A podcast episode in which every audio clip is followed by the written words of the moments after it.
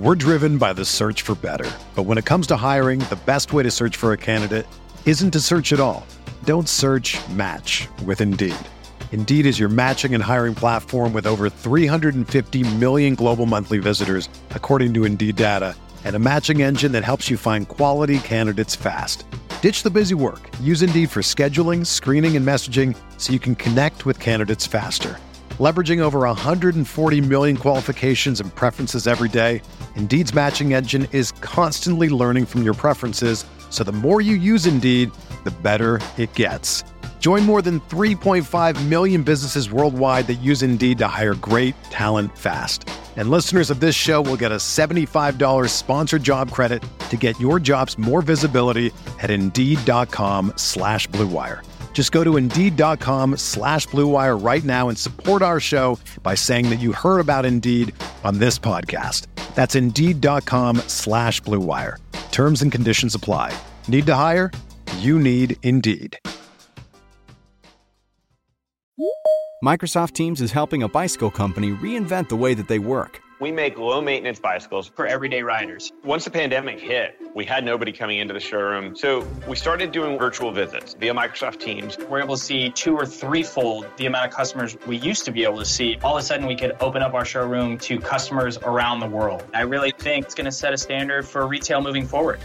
Learn more at Microsoft.com slash Teams. Ace is a place with the helpful hardware, folks. At Ace, your backyard's right in our backyard, which means we have hand-picked products that are right for the birds in your neighborhood, like premium bird seed, suet, birdhouses, and feeders. Stop by your local Ace and get everything you need to attract the birds you want, including Ace Wild Bird Food, on sale now. Now through Tuesday only, when you buy two 20-pound bags of wild bird food, get a third bag free. Only at Ace, the helpful place. Offer valid through February 28th at participating stores.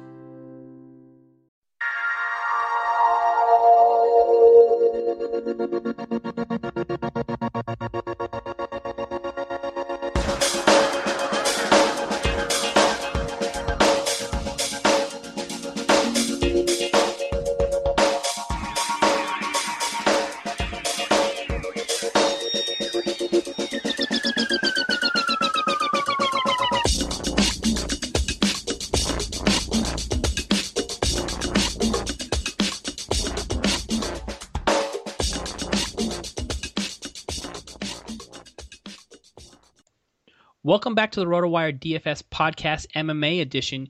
Here with me, Jon Litterine, the MMA editor here for RotoWire.com, back with his UFC 193 preview here. Uh, we're out in Melbourne, Australia to talk about this card. Big uh, fights on this card, Jon. How are you feeling about uh, what we have to break down overall coming this Saturday? I like it. Um, every time, anytime you get a card that has you know two title fights, that's always a good thing. And like you said, it's an um, outdoor event in Melbourne. Um, they're hoping to set a new attendance record, and anytime you get an event that has that many fans, it you know it just seems to make the event that much better. Yeah, and you know what? It's interesting that they bumped up Rousey uh, for this fight and sort of you know pushed her into another undefeated fighter in Holly Holm, who we'll talk about here in a few moments. We have some very strong opinions about this uh, fight overall. But before we do that, let's go ahead and break down uh, what you need to do on DraftKings.com in order to get uh, your MMA lineup set. So you get a fifty thousand dollar budget. Uh, you got to select five fighters, and scoring is distributed as follows: for uh, significant strikes, you get half a point. Advancing is one point. Takedown is two points. Reversal or sweep is also two points, and a knockdown is three points. If you end the fight early, the first round win is worth an extra 100 points, second round win 70, third round win uh, 50, fourth round win 40 points, and then fifth round win 40 points as well, with a decision just coming at a lowly 25 points. So significant strikes count as any distance strike or clinch or ground strike that is considered a power strike by the official scores. And advances include um, basically everything you can do on the ground, onto half guard, to side control, to mount, or to back control. Now, on to the fights here. And the main event card will start here first. Ronda Rousey, the best fighter, male or female, in my mind, uh, pound for pound in the world, 12 and 0 versus the also undefeated Holly Holm, which to me is a little bit of an empty uh, 9 and 0. Jon, I think you'll agree with me here because uh, the majority of those fights did not come in the UFC. Uh, Rousey slated at 11.4K in terms of salary and a paltry 8K uh, for Holly Holm. Um, you know what? This is in Vegas has got this one as a tight one. Jon here. Just minus 1900 for Rousey versus uh, Holly Holm is a plus uh, 1200. So, uh, your thoughts on this uh, championship fight? My thoughts are probably pretty much what everybody else's thoughts are. yeah, somebody's going to file a police report, and it's not going to be Ronda Rousey when it's over. Am no, it's not. It's not. And you know, in theory, if you told me that Holm could turn this into a straight up kickboxing match, mm-hmm. um, I still don't. She's. I still don't think I would pick her to win, mm-hmm. but I might pick her to get out of the first round. Sure. But we all know that Rousey is gonna. The second the bell rings, she's gonna go across the cage. Mm-hmm. She's gonna wrap her up and she's gonna throw her to the ground. Right. And um, as I wrote, you know, Holm is tra- uh, based out of Albuquerque. She's trained by Greg Jackson who is you know arguably the best, tra- if not, he's certainly one of the best trainers in in the game. Right. And um, this fight was originally supposed to take place in early January. I think it's January 2nd mm-hmm. And the UFC, you know, pushed moved it back to this event. So in theory, it cost Holm what about you know six weeks worth of training. Right. And I wish I could sit here and say that, you know, having that not getting that six weeks, you know, would make a difference. But in reality, it's not that way. No. Um, consider it. You're right in the sense that you said Holm is nine and zero. Oh, you said, and she's only had two UFC fights. The first one was against Raquel Pennington, and she won that fight via split decision. And although Pennington has looked a little bit better lately, you know that was a she was a massive favorite in that fight, and she barely won. Um, her last fight in July, she fought Marion Reneau Mm-hmm. And she looked better in that fight, but she still didn't look dominant. She didn't you know, look top 10 to me still. You know, she looked no, like somebody entering the top 10. If she's in the top 10, it's, you know, the back half of the right. top 10. Sure. And considering everything we've seen from Rousey, how she steamrolled women who I don't think there are any any doubt that the pe- pe- the women who have challenged Rousey lately, maybe with the exception of Bethe Correia, but you know, the other there are her other challengers of late. I think most people would agree are better than Holm is. Yes. Uh, you know, I don't think anybody would pick Holm over, say, Cat Zingano, for example. Right. I would much so, rather see a Cat Zingano rematch, even though she, you know, got dropped on her head in, in 15 seconds. You know, you're right. It's I mean, and you know, to be honest, Miesha Tate deserves another title she shot does. as far as just the players in the game. She'll probably get it, you know. And she probably will, but the UFC just didn't want want didn't want to run that back, you know, another time. We've seen it. Yeah. So, multiple times. Well, so yeah, this is the issue that we have here with the, with this fight. Okay, Miesha Tate already lost twice. Cat Zingano ran through. Amanda New, uh, is it Nunes or Nunes? Amanda Nunes, yeah. Nunes, um, she lost to Cat Zingano, if I'm correct. Am I am I right there? And yeah, yeah. I mean Nunes actually looked pretty good in that fight, she but did. no, Zingano won that fight. Right, and then we have a, a, bunch of um, you know, some placeholders: Sarah Kaufman, Sara McMann, who got I think kidney punch knocked out by uh, yeah. Ronnie Rousey, and then uh, Ronda Rousey. Then we have uh, Holly Holm and Bethe Correia, who got dropped from uh, number one contender all the way to eight. That's you know so, the, and then Liz Carmouche, who's to me the one person who actually came the closest to finishing Ronda Rousey in her UFC career, and and she's had a like a rough patch since that fight, and now she's down to tenth. So there really just isn't any interesting fights until we get to uh, Cyborg. I think I still think Cat Zingano in a rematch would be the most in- interesting of the you know current UFC fighters, and I also think that Miesha Tate deserves a lot more credit than she was originally given, given the fact that she took uh, Ronda Rousey into the third round and she's the only UFC fighter to do so. So, but that's where we are. We're just uh, sitting here with an empty division, and now we're we, we have to sort of question ourselves as to whether or not um, Ronda Rousey is, you know, as just the most dominant female or male fighter we've ever seen, or if the rest of the division is really just that bad. Um, the only other, I guess, person who probably could be next up is Juliana Pena. You know, who I, I don't really think that for you know for all the skills and uh, you know perform nice performance she's put on, I don't think she's any more skilled than Miesha Tate. Miesha, she, Miesha Tate um, trained her yeah, uh, coming up in the same camp together. So this is the issue that we have. We're sort of forced to push Holly Holm into this fight because she's undefeated and she has that boxing pedigree, which is supposed to match up, um, you know, well with you know uh, Ronda Rousey's supposed weakness, which isn't even a weakness anymore. So here we are, minus nineteen hundred, almost minus two k. Anybody who's playing on DraftKings, you really just reasonably can't, um, you know, expect anybody to roster Holly Holm. Are, are, are you with me on that? Yeah, um, I just I don't see the point. I don't I don't see I don't see how she can win. Mm-hmm. I don't see how No, she can win either. I've said before, the only way you can really beat Rousey is if you catch her with one punch and knock her out, which Mm-hmm. can happen to anyone. She's has she's shown a good chin. That's the other she- problem I- too. She doesn't hit much, but her chin's Right. been fine when we have seen her get hit. Right. And you know, the odds of not just Holm, but Mm-hmm. anyone beating Rousey or outscoring her, so to say, over 25 minutes is you know next to none. It's just not going to happen. the one thing I will say, just in Holly Holm's favor, and this is the only two things she can sort of hang her hat on, is that her takedown defense has been very good in her UFC fights. She's shown, uh, she knows that her weakness is on the ground, and the one thing that she has to do above everything else is stuff any takedown anytime that anybody comes remotely close to, to performing one.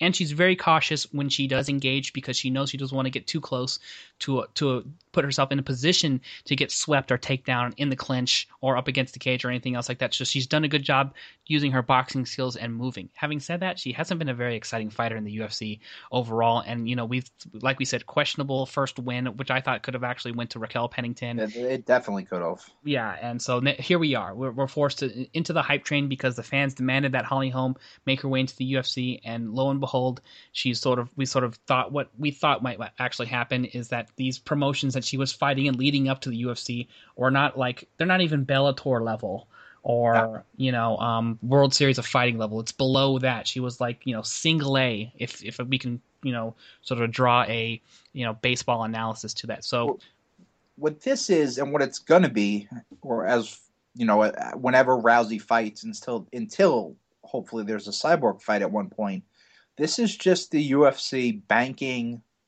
on Rousey's mainstream appeal to carry a card.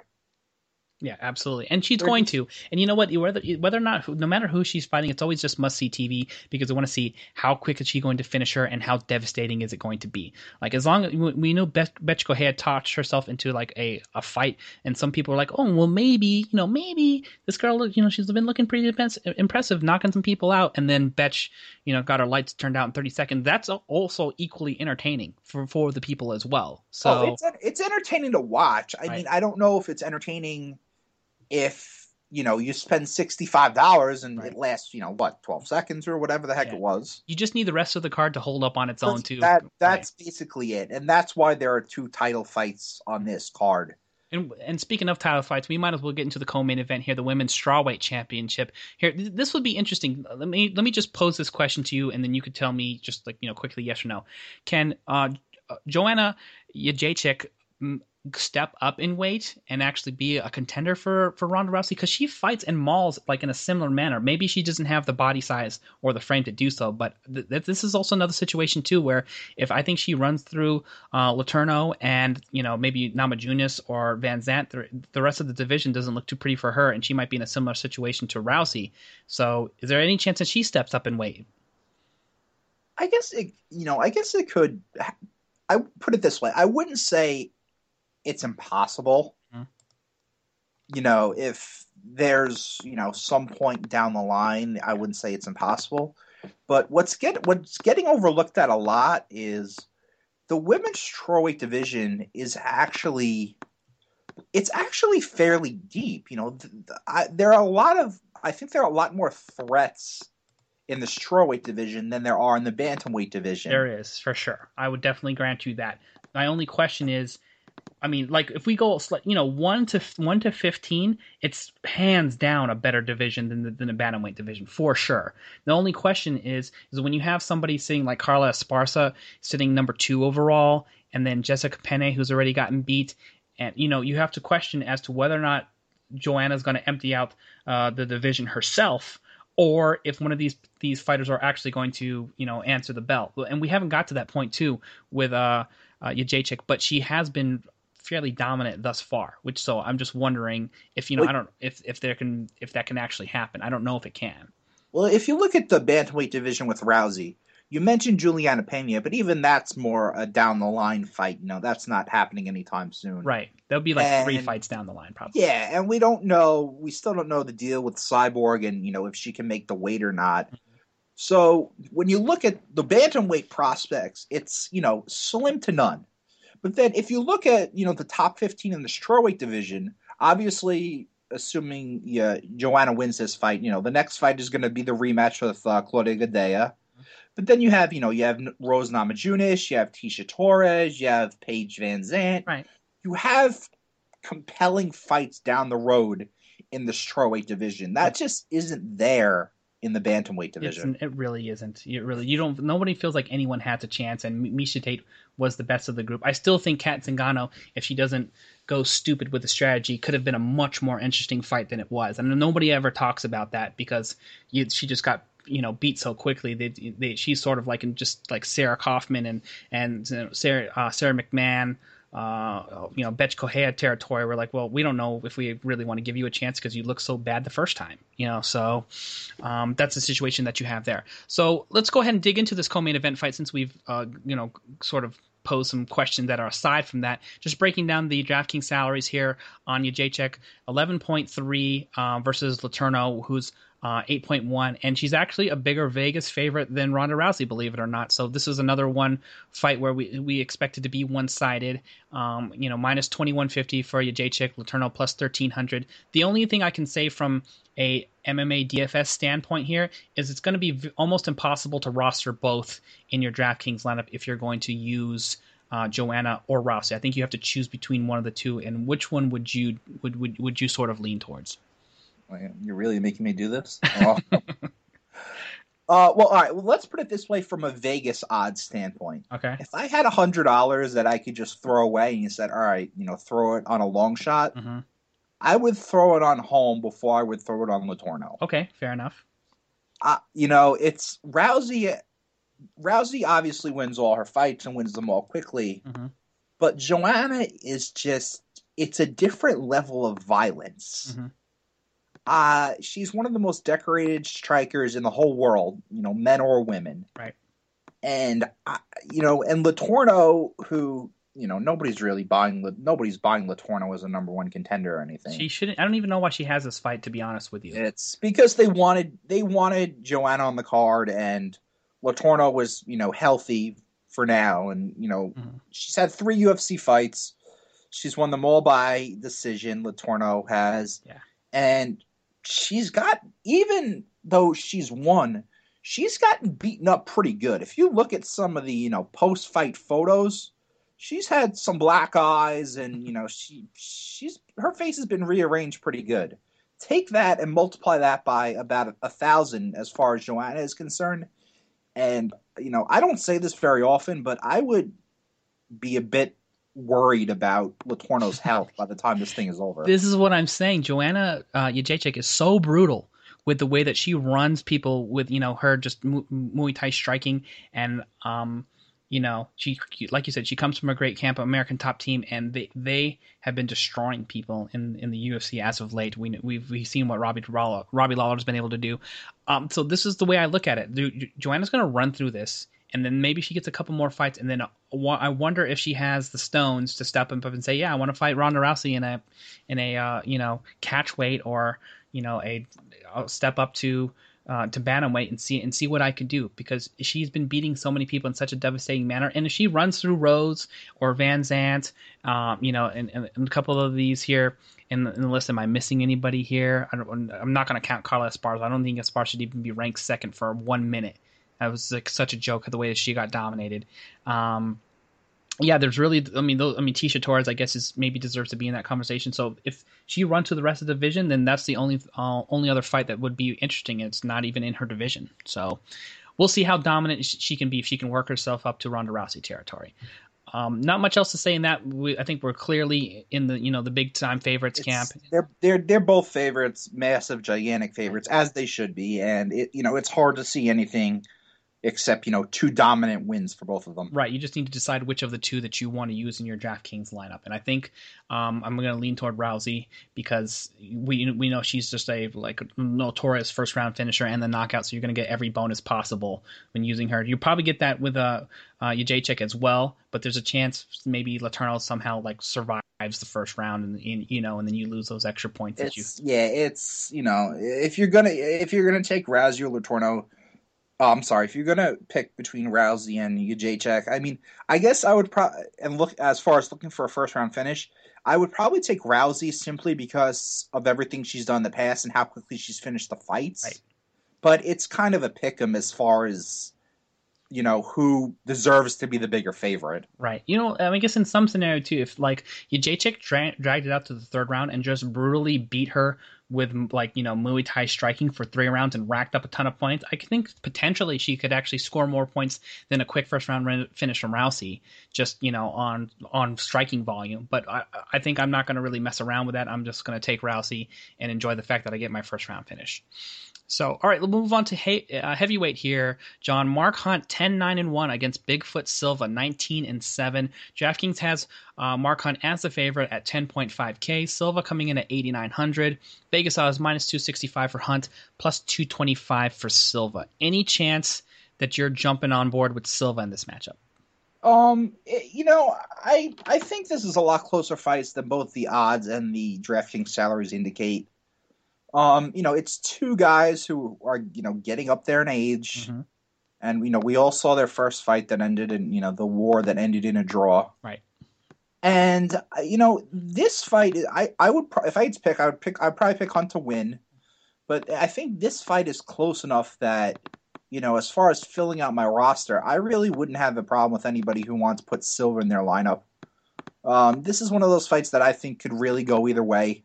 Yeah. I don't think there's really any anything that would give either guy at this point in their career, at least, you know, a serious edge over the other one. Mhm. So I think this is a close fight that could go either way, and you know, when that happens, you know, I tend to take the guy who has the lower salary or is the underdog, just because the payoff is bigger. Yeah, I think I'm actually would rather roster Silva than um than Mark Hunt in this matchup too. Just and I, I agree with you with the Vegas odds sort of not giving enough credit to as close as this matchup to. You look at at the stats aside from the the the, the tail of the tape, which I'm going to save for last. Strikes landed per minute for for Hunt 3.24 to 2.9 for Silva.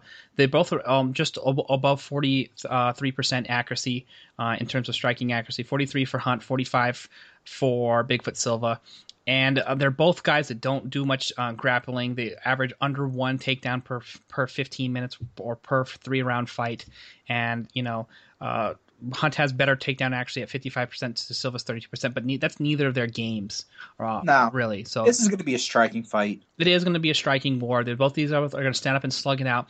And if you feel like it is close enough, and you can tell by some of the losses that Hunt has racked up, and you know I think lost three out of the last five in one draw, he hasn't necessarily performed too well himself. So it's a little bit curious to me that he is a big of, of a favorite as he is. So I think I think I was sorry. I think he's the favorite. Obviously, I think he's a bigger favorite because the fight's in Australia. Okay, well th- that's that makes some sense. Um, if you want to go by the tail of the tape, though, I mean, into uh, Bigfoot Silva with a much, um, you know, bigger reach, eight inch reach. He's six foot four to to Hunt's five ten. So if you felt like he was a like had a significant amount of striking skill, and I don't really know that he you put him as like one of the most skilled strikers in the heavyweight division, then you would feel more comfortable with him being able, able to exploit exploit his height and reach. But he really doesn't do that. He leaves himself. He stands uh, in in front of enough fighters to take a a, a good amount of punishment himself, which is why you've seen him take losses to like Miran Arlovsky, uh, you know, recently. So if I have to take one side of, it, I, I would be. Um, I guess I, f- I feel like Hunt is still you know the slight favorite, but I, for value in DraftKings, uh, I'm I would feel comfortable with Silva stepping down. That's what I would. 8,900. That's what I would say. I would probably, if you know, if it was just a straight up, who do you think will win? Mhm. I would probably take Hunt. Right. But if I had to pick one for my lineup, I would probably take Silva. I'm taking Silva there as well.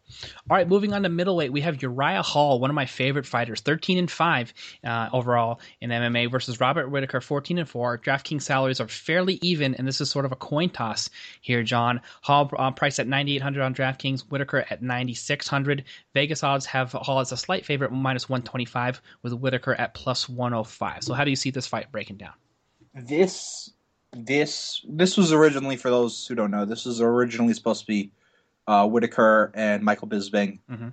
and Bisping got hurt, and Hall stepped in on extremely short notice and took the fight. Um, this is a really, really good fight. Probably, I think this is probably the fight on the card that I'm looking forward to uh, more than any other.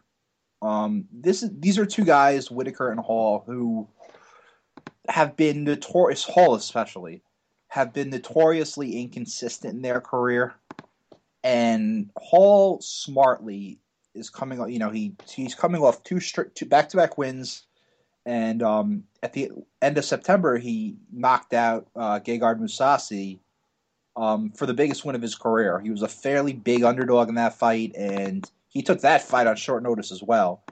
And um, he he finished that fight, and you know it's the old saying, you know, strike while the iron is hot.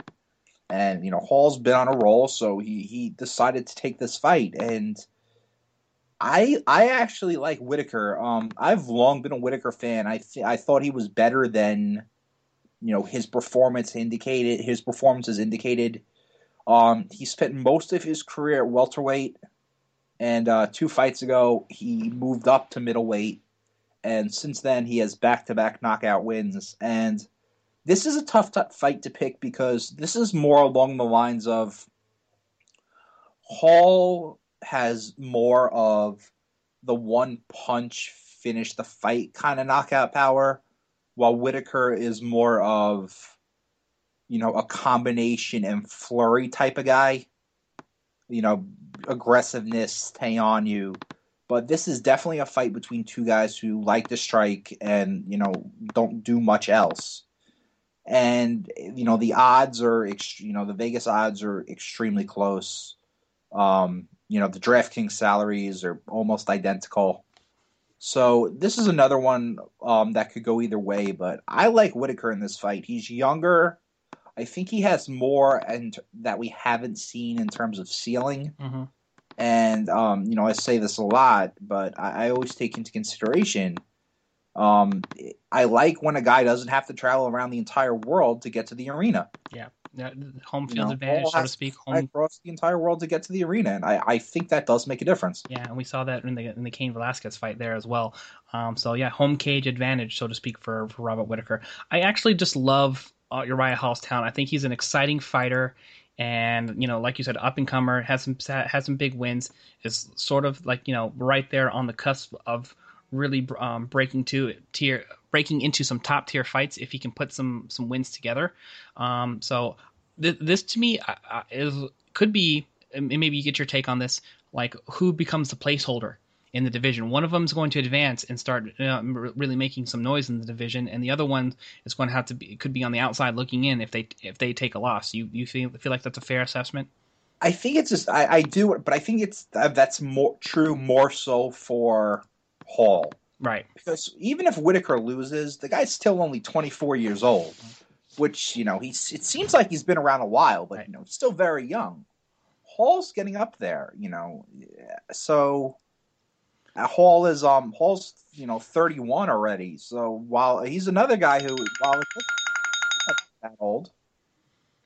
Yeah, sorry, sorry about that. Hey, last time it was me. This time it was you. That was my alarm to originally call you on Skype for the show that we recorded an hour early to make yes, sure I wasn't sleeping. So we moved, we moved it up an hour. Right.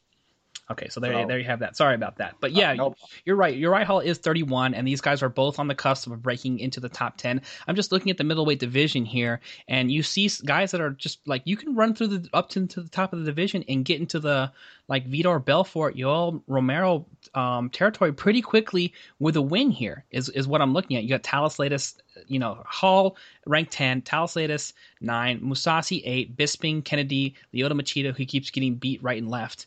And then you're right there, Vitor Belfort, Romero, uh, Jacare, and Rockhold with Weidman. So, uh, in, in, like in a three fight span, if somebody caught some heat here and, and got hot, you could be you know making a case for the to be one of the top two or three contenders in the division. So I, I agree with you. It's definitely a much more important fight for Uriah Hall, and I do like the fact that he's an exciting fighter.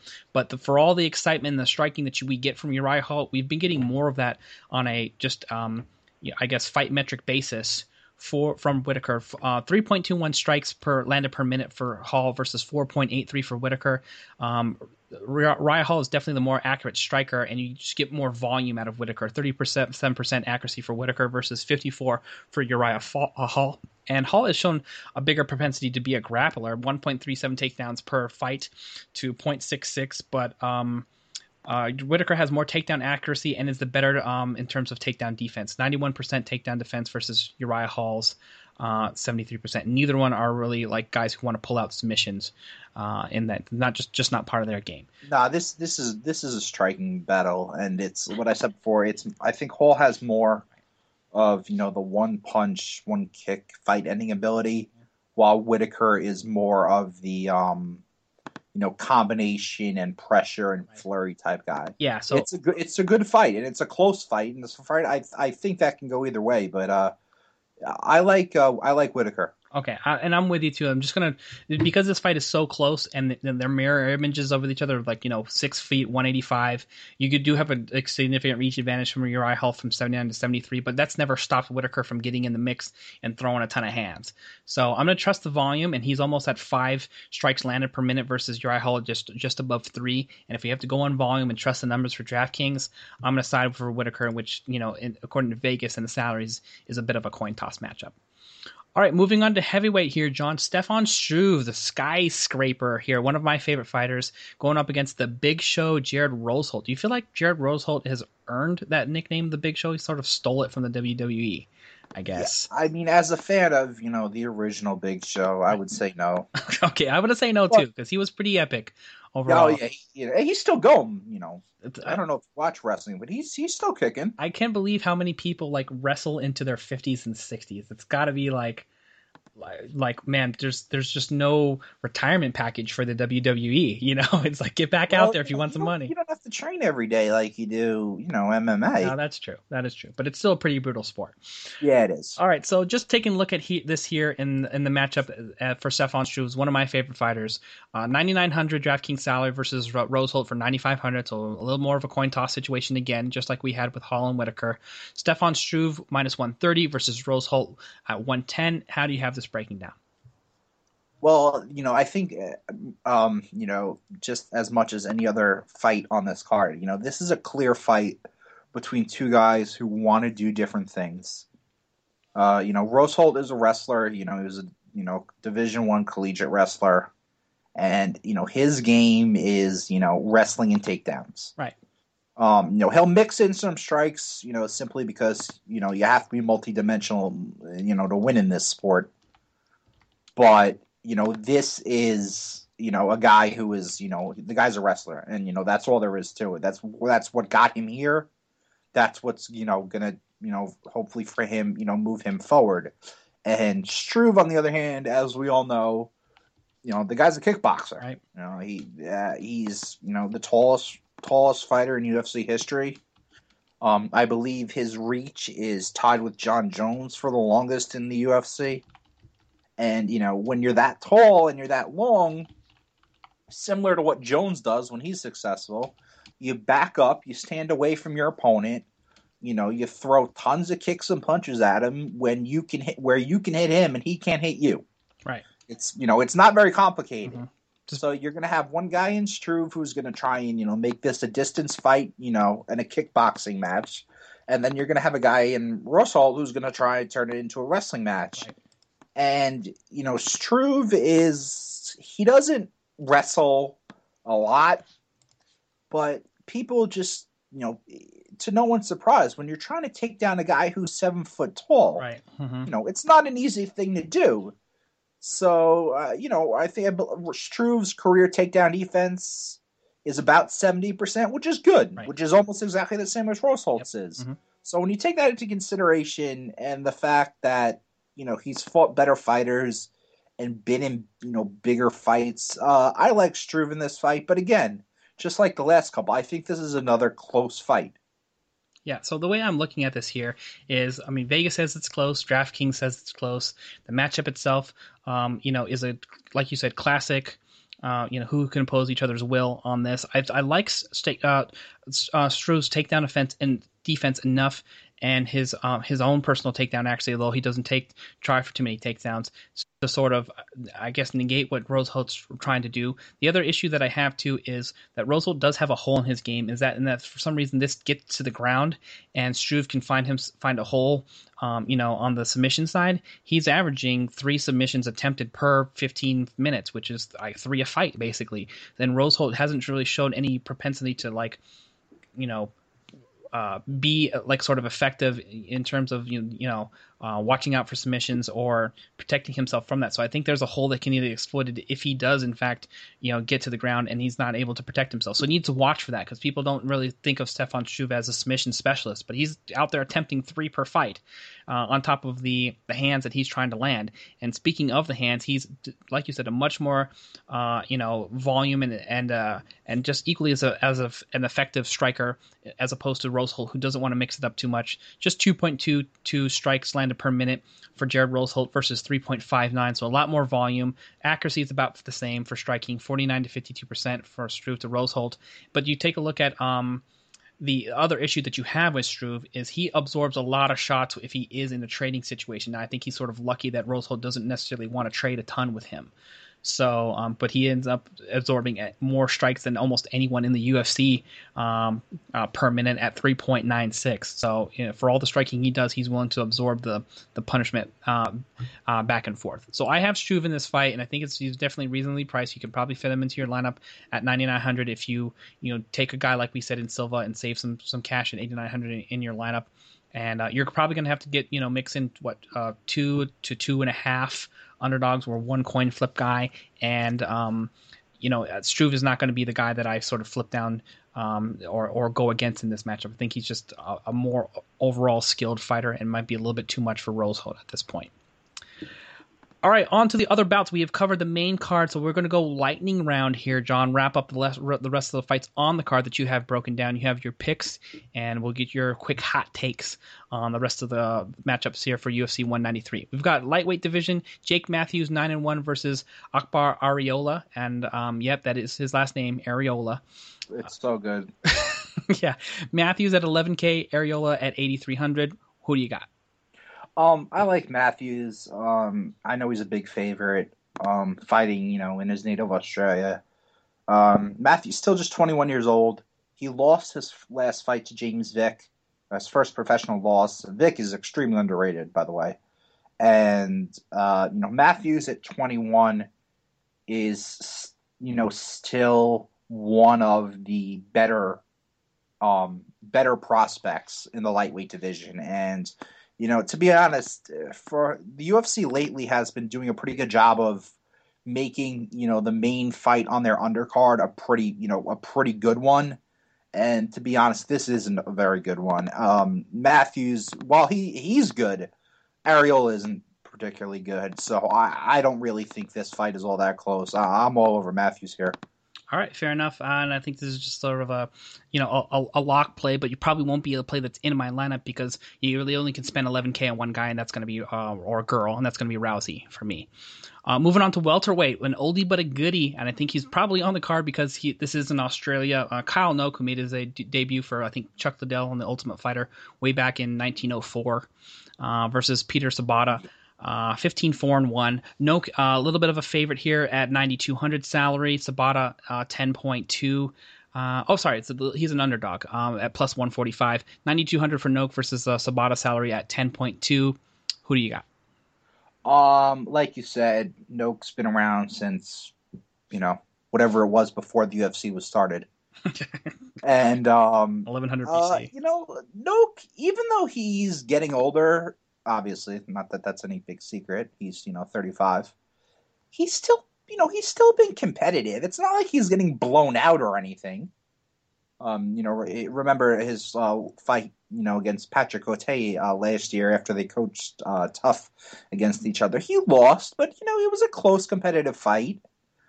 But you know, you know, I still like Sobotta. I I don't really think, you know, Sobotta's really, you know, a stud or anything, but you know he's been impress- impressive. Won his last two fights, and while Noke, you know, if Noke wins this fight, what's gonna, you know, propel him to the victory is the fact that you know he's fighting and you know he's going to have a major you know hometown advantage. Yep.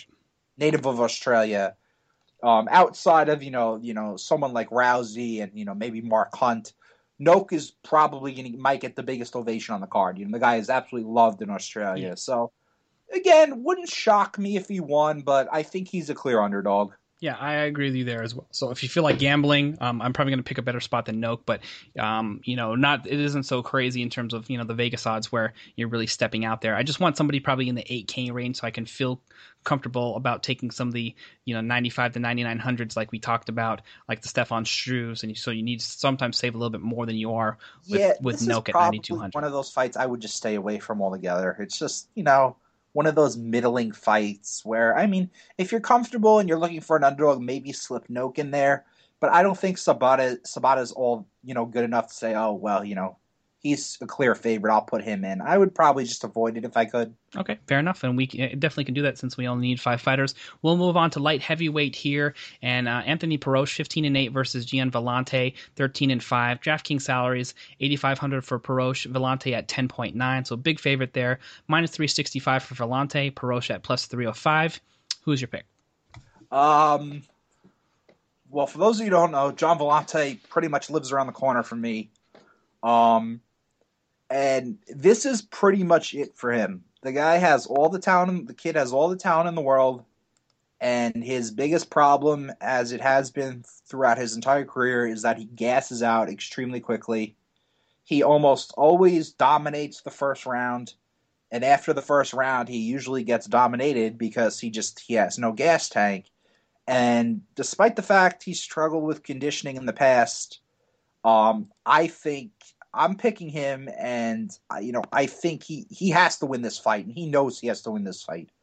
Perosh is 43 years old, and you know to be perfectly honest with you, probably is on the verge of retirement, pretty much. Yeah. And although Perosh is going to have the advantage of fighting in his you know native Australia, Villante is one of the most gifted pure athletes in the UFC. You know, he was an all-American wrestler, he was an all-American football player. He, you know, got looks in NFL training camps. The kid's just a great athlete and the th- confusing thing about Villante, oh, besides his gas tank, has always been the kid is a great wrestler and he never wrestles. Right. Um, you look at his, his takedown defense is insane. It's about ninety percent. You know, the kid's a good wrestler, always has been.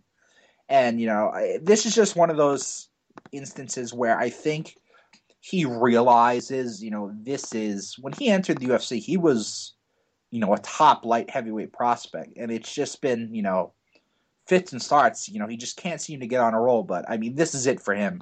This is a fight he clearly has to win, and uh, he's he's my pick. And I'm a little nervous about it because he's such a big favorite, but he's just such a better athlete and so much younger that if his if he can get his gas tank issues under control, I don't see how he loses.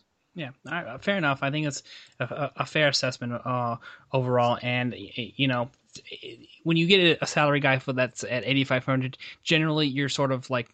Uh, hoping his one trick pony style is, is sort of going to pay off for him because otherwise this fight could end up pretty quickly and in favor of Villante. So I'm I'm with you on the pick on the Villante pick.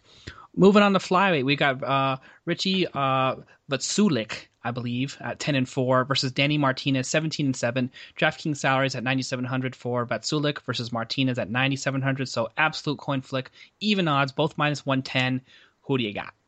Um, I like Martinez. Um, Martinez uh, in his last fight um, took it on short ner- notice against Serwin Kakai, who's actually pretty good. Um, Martinez is 0 and 4 um, during his short UFC WEC career, but I think Richie Bass is just you know uh, really just a you know bottom of the barrel flyweight fighter, and again, it seems as saying this a lot. A lot of these Australian fighters are you know underdogs as far as the odds and salaries go. But then you think, you know, they're going to get a bit of a bump because, you know, they're playing in their native, they're fighting in their native Australia. So this is another fight that, you know, theoretically could go either way. I just think Martinez is, you know, a better rounded fighter. And you know, neither they both these guys are decent wrestlers, and both of them have lousy takedown defense. So you know, the big difference for me is Richie Vest tends to get hit more than Martinez does, and while Martinez doesn't have big knockout power, I just think the amount of damage that Richie tends to face is swinging, swaying me in Martinez's direction. All right, I think that's that, that that that's fair, and it's an absolute coin flip um, in in that situation. So I would sort of when you get these situations here, unless you have like intimate knowledge about one of these two fighters, like you do, Jon, but I don't. I'm going to do what um a lot of people would do is just stay away from that fight and and you know pick one side feel feel good about an underdog that you're going to book with or you know and get a cost saving because 9700 just puts you in the middle you're you're not paying a ton but you're also not saving enough to sort of roll some of the bigger favorites in your lineup so it puts you in a tough position unless you really feel strongly about one guy or the other on DraftKings.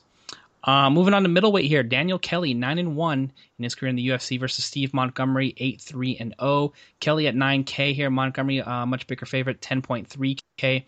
Uh, Vegas odds for Kelly at plus 210 versus Montgomery versus um, at sitting over at minus 250. Your pick here.